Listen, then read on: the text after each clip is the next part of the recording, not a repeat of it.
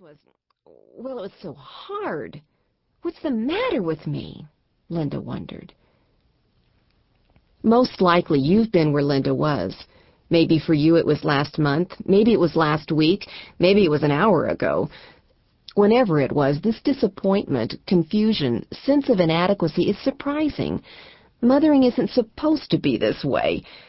In the days prior to actually becoming mothers, we picture motherhood as something magical.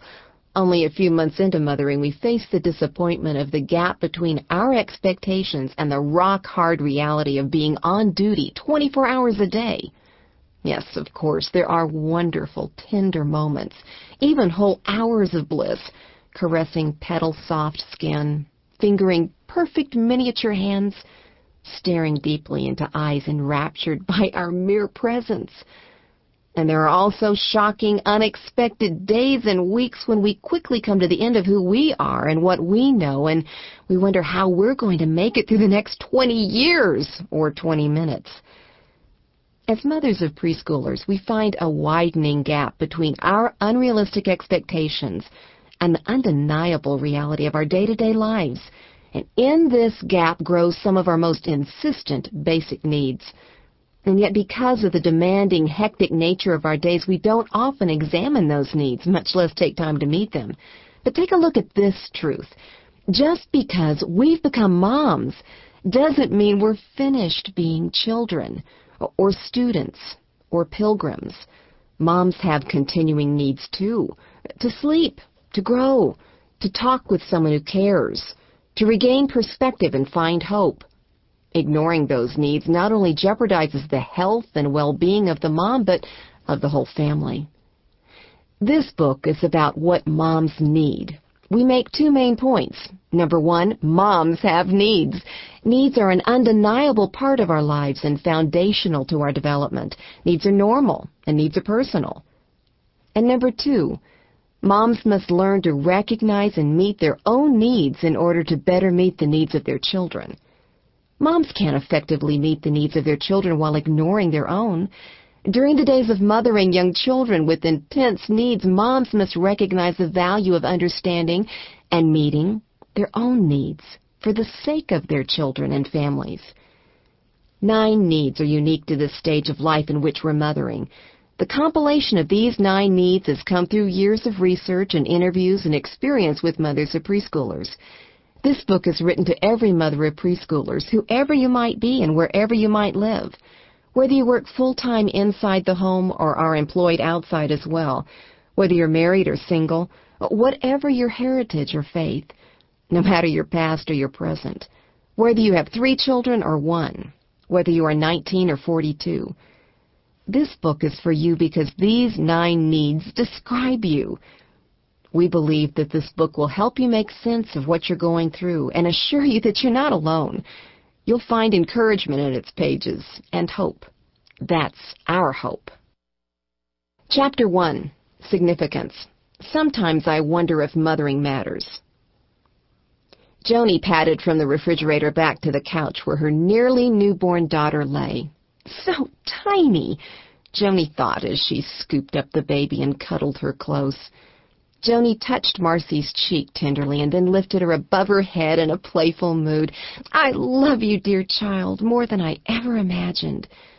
She continued to nuzzle the baby until she heard the familiar theme song of the television newscast. Five o'clock!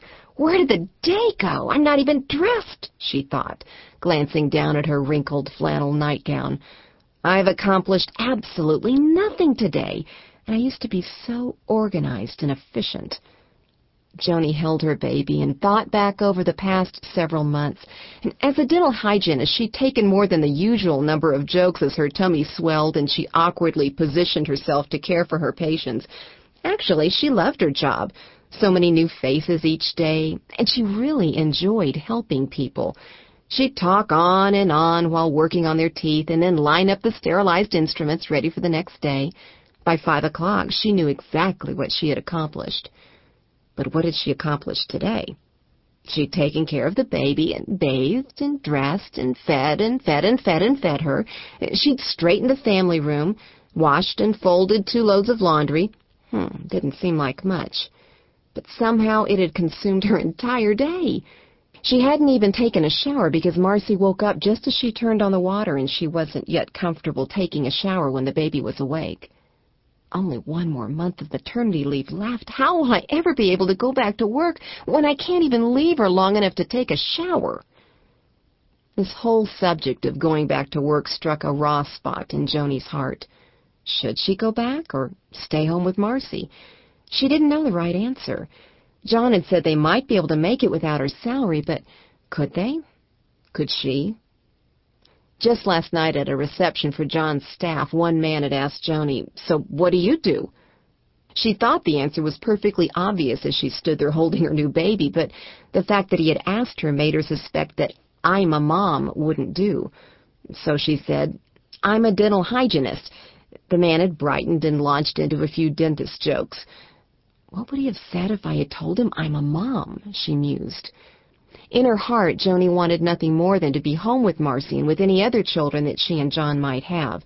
But in her head, she wondered if that would be the right choice.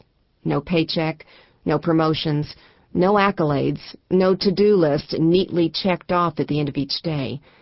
Joni looked down at Marcy, now sleeping in the crook of her arm, and again she stroked her soft cheek. Could she do it, this mothering thing? Did mothering really matter enough to invest her life in it? It's a good question, isn't it? When we're struggling just to get a shower during the daylight hours, we wonder if what we're doing as mothers makes any difference at all. It's tough to see much value in wiping applesauce faces and runny noses and messy bottoms, not just once, but over and over and over again.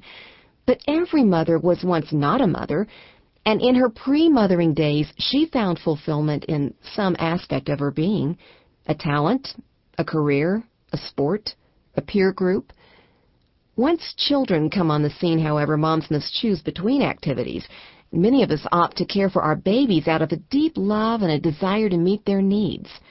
But if we're honest, most of us will question at times whether or not our choice to stay home with the kids is worth it.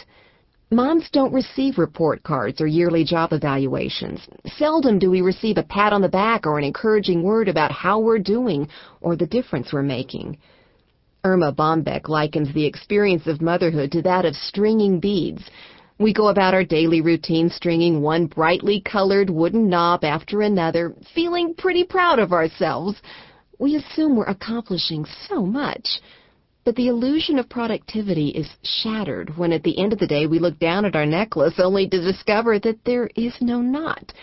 The once strung beads are now scattered all over the place, and we have to start all over. The very job of mothering is unending. We know that we won't complete the assignment of raising our children until they're 18. And between infancy and 18 years is a long time. Even then, we continue to be mom for life. Most babies don't sleep through the night in the first several months of life, and many others don't catch on for the first entire year or even longer.